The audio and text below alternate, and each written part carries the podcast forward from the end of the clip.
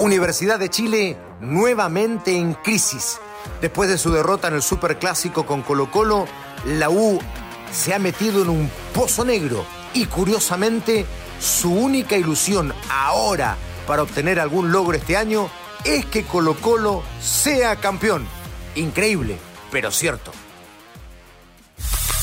Esto es Footbox Chile, un podcast con Fernando Solabarrieta, exclusivo de Footbox. Hola amigos y amigas, Footbox Chile en el aire, un podcast exclusivo de Footbox. Lo decía en el teaser. Vamos a hablar en esta oportunidad de la debacle de la U y por supuesto vamos a hacer una previa del clásico que se va a jugar este fin de semana, día domingo, entre Colo Colo y la Universidad Católica, donde para mi gusto se define el título de este año. Pero vamos a comenzar por la U. Un punto de los últimos 18. Un punto de los últimos 18.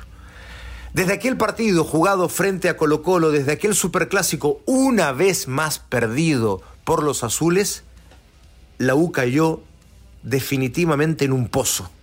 Sí, en un verdadero pozo.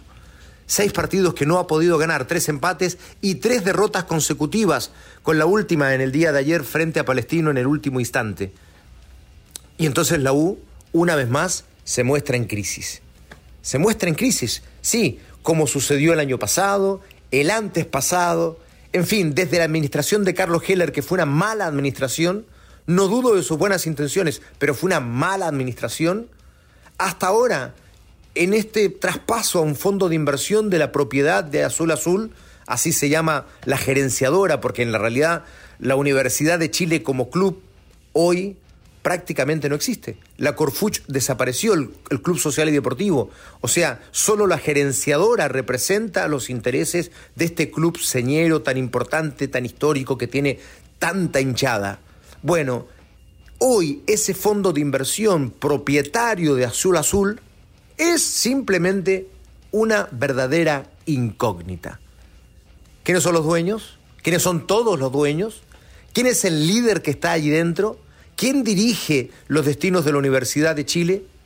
Por ahora, la cara más visible en términos deportivos es Rogero, este director deportivo que han traído desde Ecuador pensando que iba a ser una solución. Bueno, es la cara más visible desde lo deportivo, insisto. Y cuando Rogero llegó, tomó una decisión de inmediato para iniciar el proyecto. Esteban Valencia, que venía precedido de buenos resultados, sería a partir de ese instante el técnico confirmado hasta fin de año.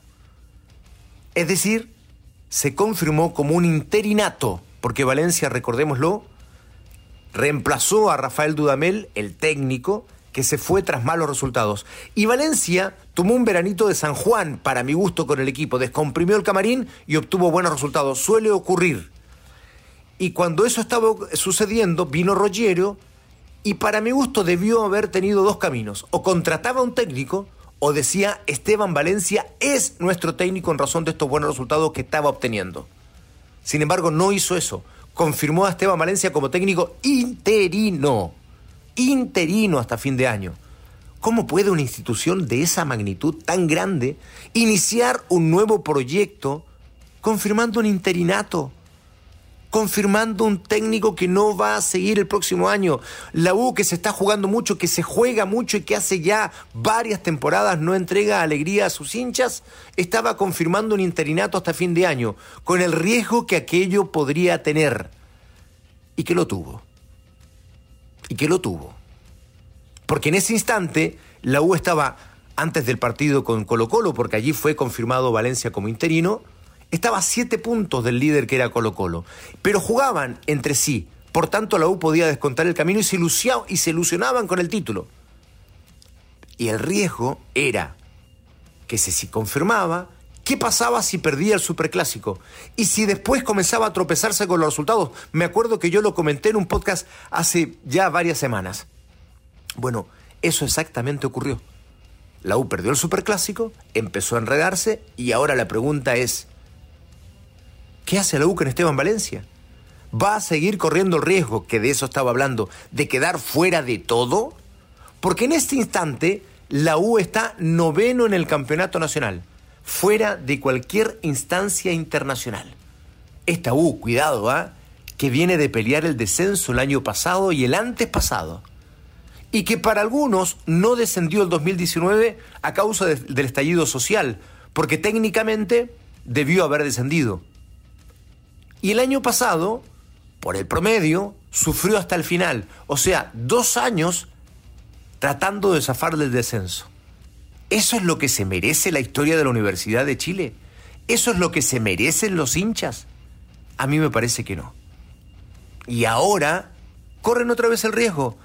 Como si no, da la impresión, yo, yo imagino que les importa, pero las señales que dan es como que si no les importara lo que sucediera este año, que es un año perdido, un año de transición, ¿cómo la U, cómo la U va a tener un año de transición? ¿Qué significa eso? Universidad de Chile y Colo Colo deben querer ganar siempre, siempre. Y eso no está sucediendo. Un punto de los últimos 18. Eso es lo que ha sucedido con esta Universidad de Chile. Y curiosamente, en este instante, lo que les queda a los hinchas de la U, porque es lo que no ha hecho Rollero, lo que no han hecho los dirigentes que nadie sabe bien quiénes son los dueños del fondo de inversión, lo que no han hecho incluso los jugadores, lo tienen que hacer los hinchas. ¿Qué es? Esto es muy curioso. para que la U entre a competencias internacionales, la U debe ilusionarse, querer que Colo Colo sea el campeón del torneo. Así de simple, por paradójico por contradictorio, por curioso que suene, la única alternativa en ese instante, cuando se va a jugar la fecha 28 de 34, para que la U entre a competencias internacionales y tenga algún logro este año, es que Colo Colo sea campeón del torneo nacional. Se los voy a explicar. Colo Colo ya tiene un cupo en Copa Libertadores por haber ganado la Copa Chile. Y entonces, si es campeón del torneo nacional cedería el cupo obtenido en Copa Chile. El subcampeón es Everton y como Everton ya está metido en la tabla del torneo nacional obteniendo un cupo en la Sudamericana, también lo cedería al que está más abajo. Y allí podría pelear la U, todavía no entra. ¿Por qué? Porque por ahora está metido Antofagasta con un punto por sobre la Universidad de Chile, al estar noveno. La lista correría hasta el octavo, pero ese efectivamente hoy día es Antofagasta, no es la U, pero sería la única chance, ¿no? Porque en este instante la tabla de posiciones muestra a Colo Colo que en este supuesto, para que la U clasifique a Copas Internacionales, sería el campeón, fase de grupos. Después la Universidad Católica, fase de grupos. Después entran allí a Copas Internacionales todos los que están por debajo en tabla de posiciones. Eh, en este enredado sistema de definición que de pronto tiene el campeonato chileno y que eh, en este momento dejaría a la U clasificando solo, solo, si es que Colo Colo es campeón de Copa Chile. Colo Colo 52 puntos, Católica 50, Audax Italiano 44, hasta ahí Copa Libertadores, Calera 44, Unión Española 42, Everton 37, Cobresal 35. Hasta allí Copa Sudamericana. Y como decíamos, Antofagasta octavo con 35, la U noveno con 34. Esa sería su única chance. Y ya que estamos, empecemos a hablar de esta fecha. Sigo con la tabla de posiciones. Ñublense 33 puntos, Palestino 32, La Serena 32, decimotercero Higgins con 29, Curicó Unido, aquí ya hay peligro de descenso, decimocuarto con 27. Jugaría partido por permanencia en este instante Milipilla, decimoquinto con 26. Huachipato estaría descendiendo en la posición 16 con 23 unidades. Y Wanders, que está intentando hacer una remontada histórica, estaría también descendiendo en la última posición con 18 unidades. Pongo esta tabla para anticipar los partidos de esta que es la fecha 28 de 34.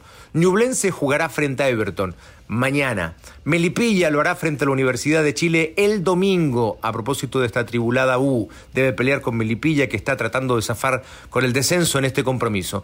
El gran partido, el clásico del fin de semana, domingo 4.30, Colo Colo recibe en el Monumental a la Universidad Católica. Huachipato frente a Audax Italiano, Santiago Wander frente a Antofagasta, Palestino frente a La Serena, Curicó Unido ante La Calera, Cobresal frente a O'Higgins, terminando la fecha el martes a las 11 de la mañana. Otra de las locuras de la forma en que se está programando el fútbol chileno.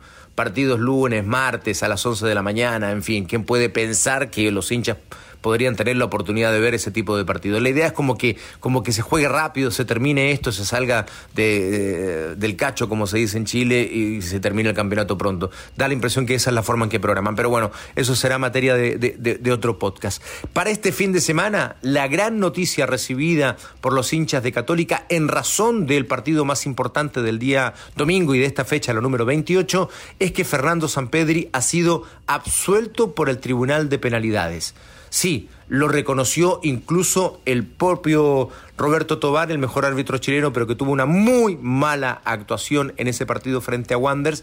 Eh, reconoció su, error, que no debió haber sacado la segunda tarjeta amarilla para Fernando Sampedri. El Tribunal de Penalidades ha sesionado de manera extraordinaria y ha ratificado esta situación. Le saca la segunda amarilla, Sampedri puede entonces jugar el superclásico del día domingo. Eso sí, Germán Lanaro fue ratificado en su expulsión, no fue absuelto y debe cumplir una fecha de castigo. Eso es lo que va a ocurrir el fin de semana.